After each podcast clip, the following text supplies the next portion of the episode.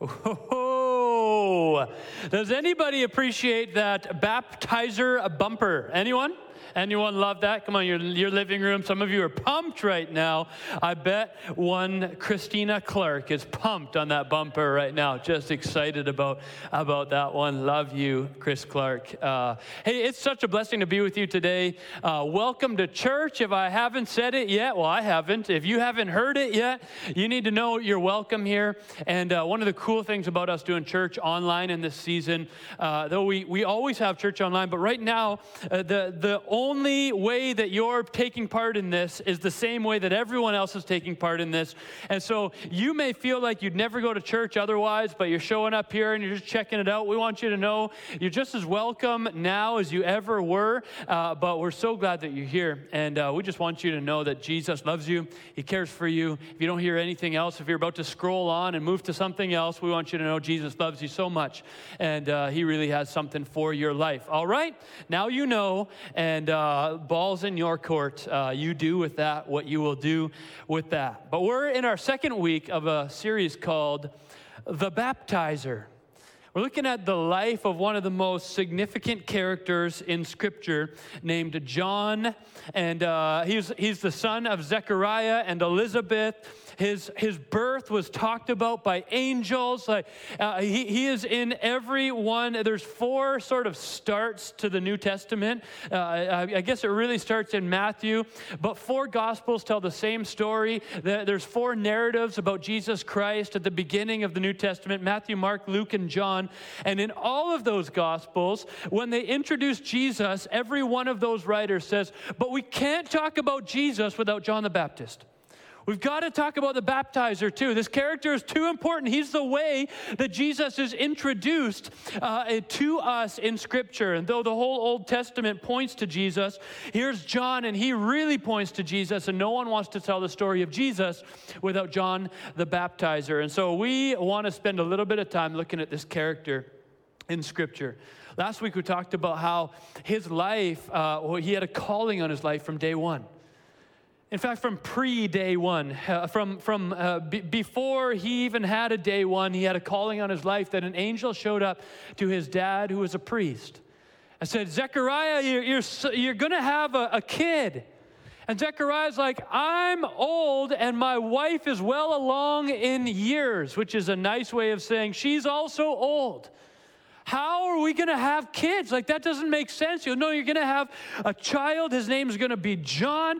He's going to uh, do incredible things. Many are going to turn to me. Many are going to turn to God because of this. And, and he's going to, some, something incredible is going to happen through him. And, and uh, Zechariah's like, well, okay, I, I, guess so. And then a little while later, Elizabeth uh, gets pregnant. And then she, later on, while she's got John in her womb, uh, he's filled with the Holy Spirit because she sees Mary, who has Jesus in her womb. This amazing story right from the get go John the Baptizer. So he had a calling on his life. The angel had said, oh, I don't want him drinking alcohol. I want him living a certain way. I, I want him to, he, he's going to have such a strong purpose in his life that he's going to have a call to meet that purpose. And I want him to live in a very specific way. And so his very specific call in life was to make a way for the one who would come, prepare the way for Jesus Christ. And in fact, in all of the scriptures, Matthew, Mark, Luke, and John, all of the gospels, it speaks about this idea that he would come and make a way for Jesus to show up. But we don't get a lot of the story from, you know, John being born and Zechariah, uh, Elizabeth naming him John, and Zechariah confirming that his name is John. We don't get a lot from the story up until all the way until John is like in the wilderness baptizing people. I don't know about you, but sometimes when I read scripture, some people who want to dig into scripture, they want to dig into what every single word means and pull it apart. And I've been liking that too. That's exciting to sort of learn that way. But I love to find little holes in, in the narrative when the author doesn't tell us what, what happened in between, what, what took place between this moment and this moment. What, what are we supposed to think? What are we supposed to assume took place? How did they get from this area to this area, from this thought process to this thought process? How did they get there? I want to know. In Mark 4 1, I think it's got the best introduction to John the Baptizer. Uh, Mark 4 talks about this, this idea that, uh, again, like all of the other scriptures say, there's going to be a voice in the wilderness calling out, and that one will be making a straight path for the one to come. And then it says, So John the Baptist appeared in the wilderness. I think that's actually Mark 1 4. I might have that written down wrong. Sorry. But good thing you have your Bible and you're always checking up what the pastor says no matter what. And so John the Baptist appeared in the wilderness. Isn't that just a sweet picture? And so John the Baptist, like someone was going to be calling out in the wilderness, and so John the Baptist appeared. Oh, it goes from uh, he's born to he appeared in the wilderness. Like, what in the world took him from there to the wilderness? And often we just we we think that oh, he must just be crazy just this wild guy. John the Baptizer, he's just like this wild guy who loves to run around in the trees like our bumper video shows. And, and he, he, he didn't like wearing, he didn't, he didn't fit in. When he wore his, uh, you know, his fancy robe to church and his tie and, and rode on the fancy cat, he just didn't like that. He, he, he wanted to get out in the wild. He just liked getting dirty and he was kind of crazy and he was just kind of wild. That's who John the Baptizer is. He's wild, he's fiery eyed. He just wanted to be out in the wilderness, sort of like Bear Grylls. Few people know Bear Grylls. Come on, I hope, I hope at home you know Bear Grylls. Bear Grylls is this guy who just loves being in the wilderness. I watched this Bear Grylls. He, he did this thing for a while where he'd take like these uh, Hollywood stars out and have them survive for a, a night or tra- traverse over this island or things like that. And he took this one person out this one time, and Bear Grylls is they're sleeping. The, the girl is up in this like raft that they've made into a hammock, and Bear is just sleeping on the ground like any good bear would. And uh, th- this girl, all of a sudden, there's this nighttime night vision thing, and she's like, I just got up to go to the bathroom, and I looked over and look what I saw. And there's this tarantula crawling across Bear as he's sleeping. Freaky! As the, in the morning, she's like, You wouldn't believe what I saw. There was a tarantula that ca- crawled across you. And he's like, Oh, it's not going to hurt me. Like it, it, was just crawling across me. It's okay. He's just like, I'm just sleeping. Like it's just crawling like that. We share this land. Tarantulas should get to live on my chest if they want to. Like what? That is a wild man. Bear Grylls is a wild guy. He just loves the wilderness, but he does it for the love of the wilderness. And so you go, oh, maybe John the Baptizer just loved the wilderness. Oh, he, um, he loved doing, he, he, running a nature reserve and living out in the, amongst all of those things. He's just kind of crazy. That, that strange old John guy, he just sort of like Bear Grylls. But my impression when I look at scripture and when I look at his life, my impression is that that's probably not the case. He's probably not just some random crazy guy that was living in the wilderness. In fact, his dad is a priest who's well known and well thought of. Uh, John is well studied, he's learned. John teaches people. If you, if, you, if you look at scripture for a while, you see John teaches a lot of people while he lived out in the wilderness. John was actually an influencer. We're also going to find that out later. People wanted to know what John had to say, he was very influential. We know that when he was born, the city that he lived in rejoiced. And so his dad's this priest, uh, well known. The city rejoices because it's not like he doesn't fit in. And so he's got to take off to the wilderness. He just, something is in him that stirs him up, that takes him off to the wilderness. What is it? Why is he there?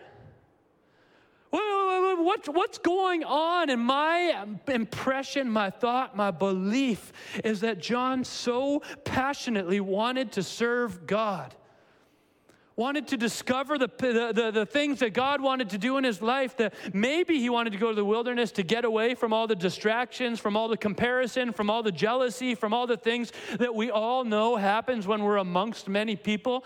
But I think John just had this crazy love for God that he said, God, whatever you need to do in me, I will listen and I will go and I will be, obey. And over time, he just sort of made his way out into these quiet spaces and maybe it prolonged longer. He went for one day for a walk, maybe one day. Maybe another time he went out a little longer and said, Okay, God, meet me here. And he kept meeting God. Maybe it lasted a little longer each time, and eventually he discovered this is where God is moving in my life. People would have called him crazy for sure. I, I, as I was thinking about this sermon, I was thinking of how many people who were crazy for Jesus really affected my life. In fact, it's very rare that my life has been deeply impacted for the sake of Jesus by people who didn't really care about Jesus. Most of my influencers, people who, who spoke into my life, who, who gave me direction, most of them were just these passionate, kind of crazy people for Jesus. They'd give up the high paying jobs. They'd give up a lot of their time. They'd give up their, they would pray loudly. Sometimes they would dance at church. What?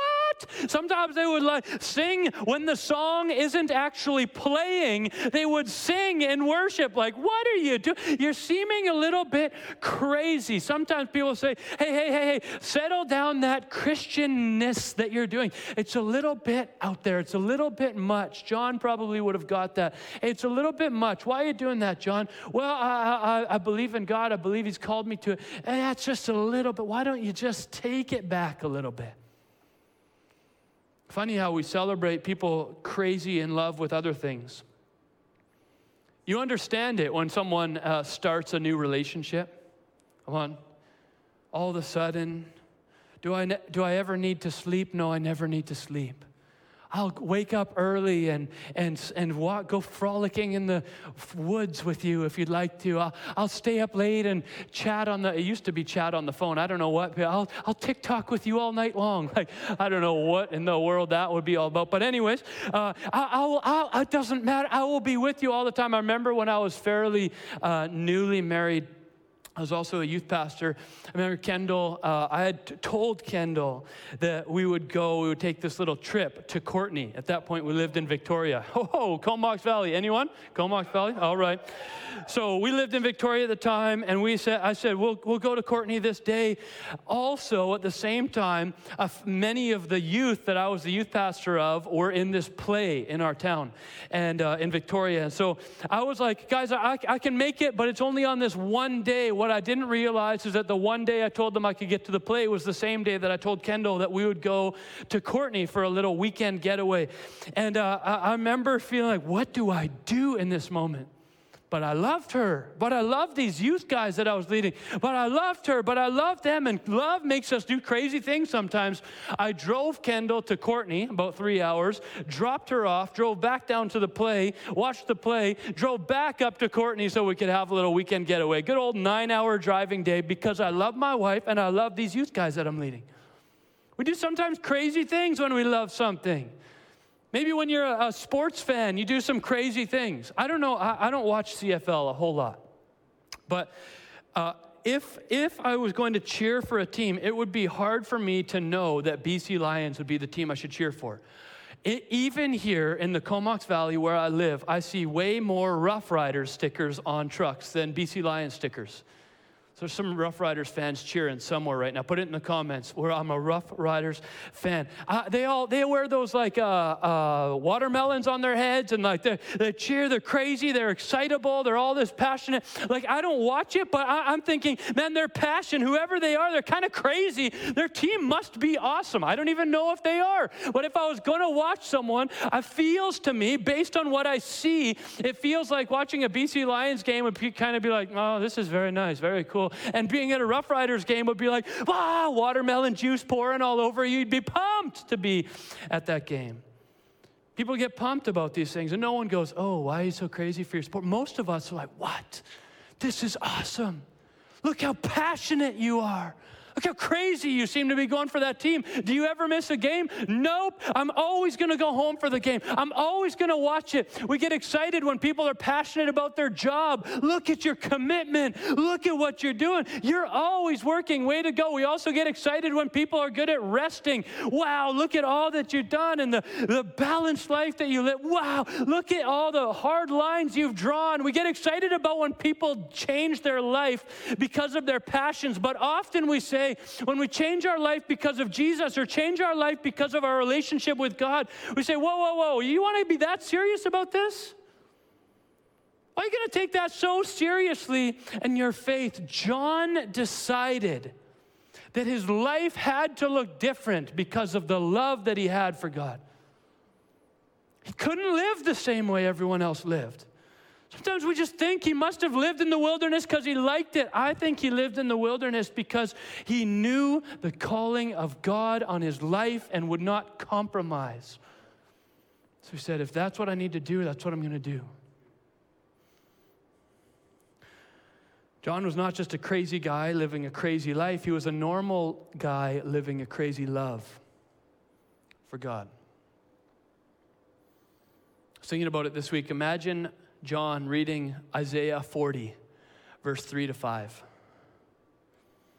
Speaking about Israel, says, There's a voice of one calling in the wilderness Prepare the way for the Lord. Make straight in the desert a highway for our God. For every valley shall be raised up, every mountain and hill made low. The rough ground shall become level, the rugged places a plain, and the glory of the Lord will be revealed, and all people will see it together. See, John, uh, the picture that, that's given here is every road flattened, every hill. The idea here is that all the bumps, everything gets out of the way. The, the, the picture is someone who's moving people off a road because the king is coming through.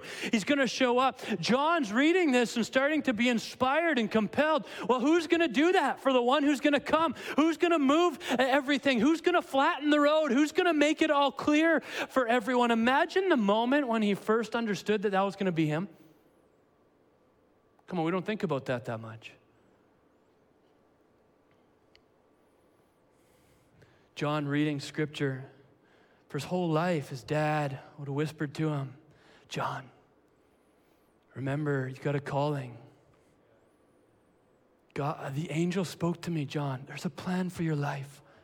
You're going to turn people to, to God. you have got a purpose. Don't lose it, John.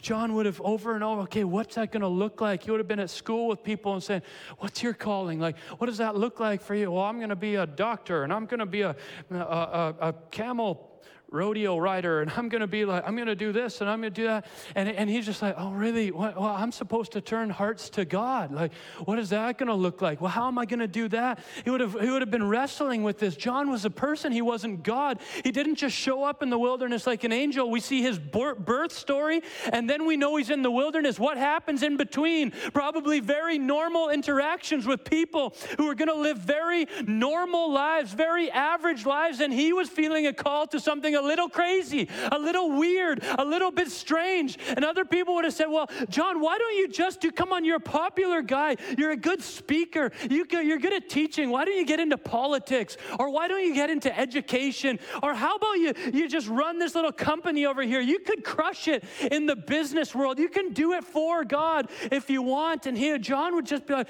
But what about turning people's hearts to God?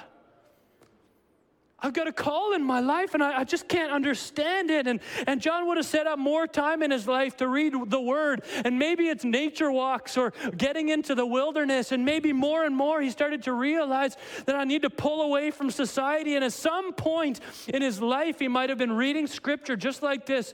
And it said, A voice of one calling in the wilderness, prepare the way for the Lord. He might have remembered right in that moment, I'm supposed to prepare the way for the Lord. I'm supposed to turn people to God. The angel said so. So is this me? In the wilderness. Can you imagine the wrestle John would have had in that moment? Oh, do I have to go to the wilderness?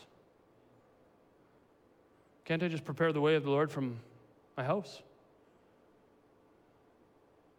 Do I have to go live that life because people aren't going to understand it? They're not really going to like it. I mean, I know I was, it was prophesied I was going to be like Elijah, and he spent a lot of time in the wilderness, but do I have to dress like him? Like John wasn't, John didn't wear camel hair because he was like, oh, has such amazing exfoliating properties.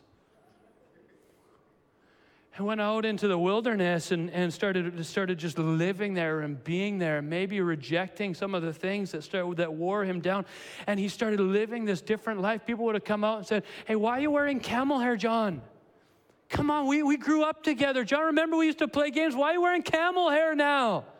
Why are you living out in the wilderness here? He's like, Here, just let's talk this over over a bowl of locusts. And they're like, What is that, John? What are you all about? And he goes, I don't know. I just, I just can't leave this place. I, I feel called to this place. I feel like I'm supposed to live this life. And, and then I, I think the Bible, the prophecy in Isaiah 40, you know, the voice of the one calling out in the wilderness, I think that's me. You can imagine people saying, John, you're crazy. What are you doing? What are you doing with your life? You're going to live out here? You're going to do all this stuff? Like, John, who, uh, what are you doing all this for? And he's like, Well, I, I, don't know. I'm doing it because I love God and I feel like this is what he's asking of me. I just feel like I'm supposed to. I feel like he's called me to this. And so I'm going to stay. Later on in John, the book of John, which isn't written by John the Baptizer, the book of John, he actually says of himself, I am the voice of one calling in the wilderness. Make straight the way for the Lord. See, John had to make these choices. Later on, Jesus is going to say, of, of, of men born of women, there is no one greater than John. So he is a really great person, but Jesus also says that even the least in the kingdom of God is greater than John. In other words, John is still just a human. John would have had to choose to live the life he lived. John would have had to choose to live the wilderness life that no one else was living. John would have had to choose to stay in his camel hair, even though no one else understood that. John would have had to choose to eat the locusts and eat the honey because he wasn't going to go back into the grocery store because he had to be out here with the Lord. He had to spend time with with the Lord. He, he just, he, he, if he was going to be the one calling out in the wilderness, then he had better live that life. He better do that life. And people were going to make fun and, and, and joke and, and think he's crazy. And he was crazy, but he wasn't just a crazy person. He was crazy in love. He loved Jesus. And so, because he loved him, everything changed about him. His loving changed his living. And I really wonder if we ever let our loving of God change our living for God, how often do we actually shift the way that we do life because of the one that we love? Or how often do we say, I love you and this is my life, don't touch it? John said, I love you, so my life will come and meet whatever you want it to meet. If it means I have to live in the wilderness, so be it even though I'm the local hero that the angels prophesied about, and I, am the priest's son, and I, I'm all of these things. I'm a great teacher. I'm good, and I'm good, I'm probably well educated. I'm all of these things. Even though all of that, I'm going to live a life different than every other person. Why? Because I believe God has a plan for my life that no one else has.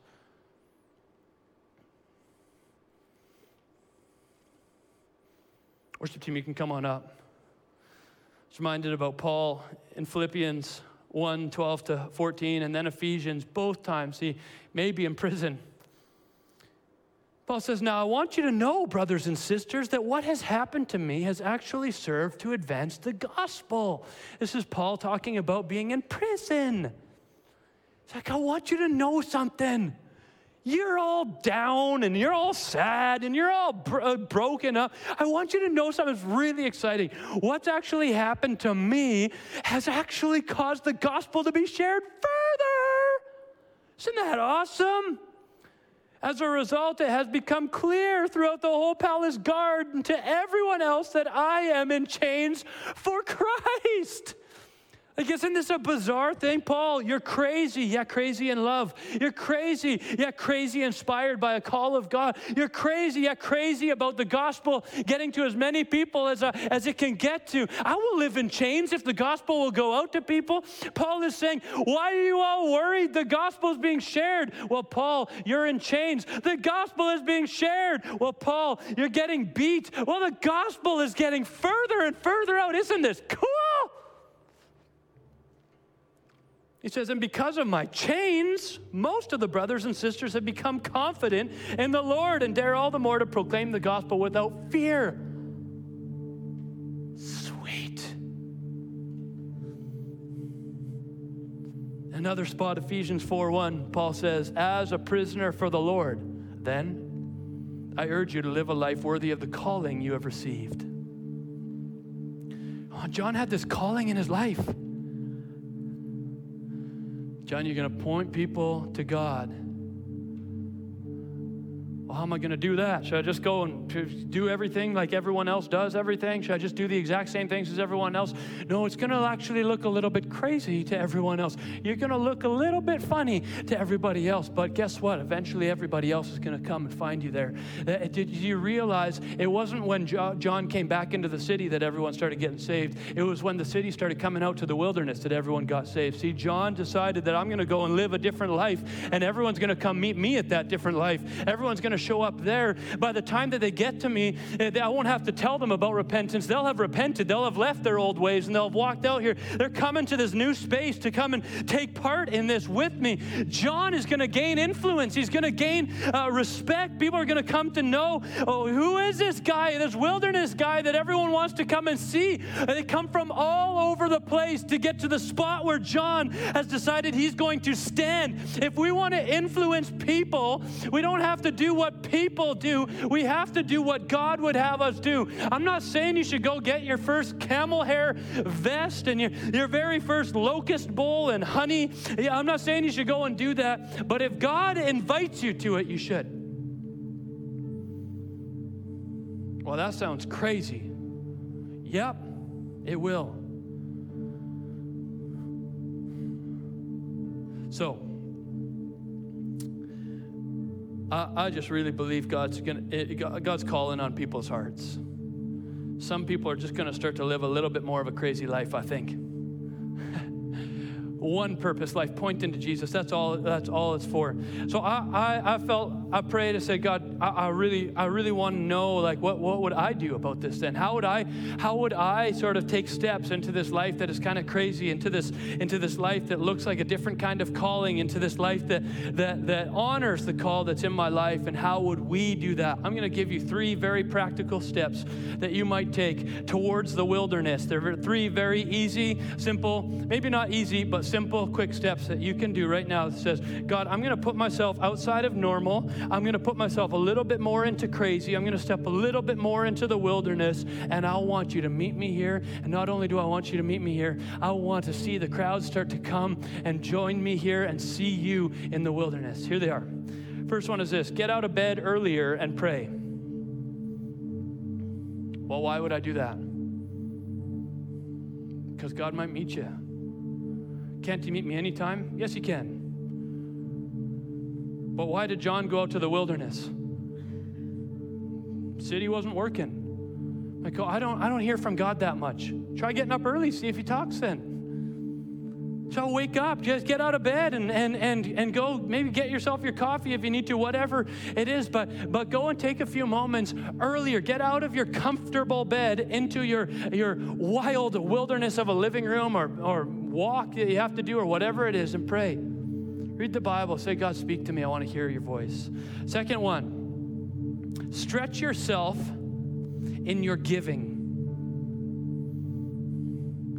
Maybe, maybe some of you uh, have, have learned to sort of give a little bit as long as it's nice and comfortable. I want to encourage you, maybe this whole year, maybe 2021 is going to be a year where you say, I'm going to stretch my, my faith. I'm going to believe that God's going to meet me. I'm going to get out in the wilderness. And people are going to say to you, now, why would you give to the church? Or why would you be generous? Or why would you spend on anything other than yourself? I really believe this is a step for us into the wilderness. It says, God, I, I'm not going to be owned by my money. I'll step out into the wilderness rather than live in that safety zone. I want to see you. I want to meet you. I want to know you. I'm going to step into what seems a little bit crazy to me and my friends and my family because I want to be crazy to this world so that people might come just like they did to John. Last one share the gospel.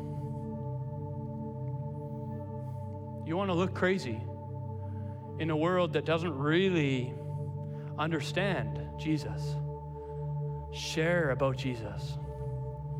Now, some of us have decided that sharing the gospel means criticizing everyone around us.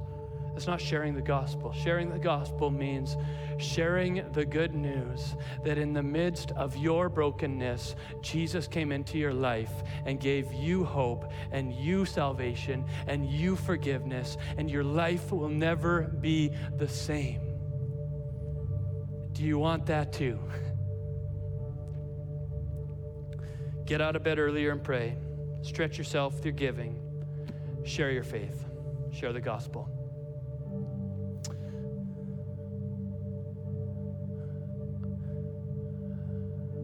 I've never been inspired to become a Christian by someone who didn't change their life because of Christianity. When someone's life changes, when their decisions shift, when their need for popularity shifts, when their need for money shifts, because of Jesus touching their lives, I was influenced. And if your need for popularity or follows or money or safety or specific lifestyle shifts because of the gospel impacting your life, people will be impacted by you. And they'll say, What are you doing out here in the wilderness? And you'll say, Just come on out and join me. The water's great. I want to pray for you. Actually, before I do, if you're in this space right now saying, I want, I want that crazy life for me.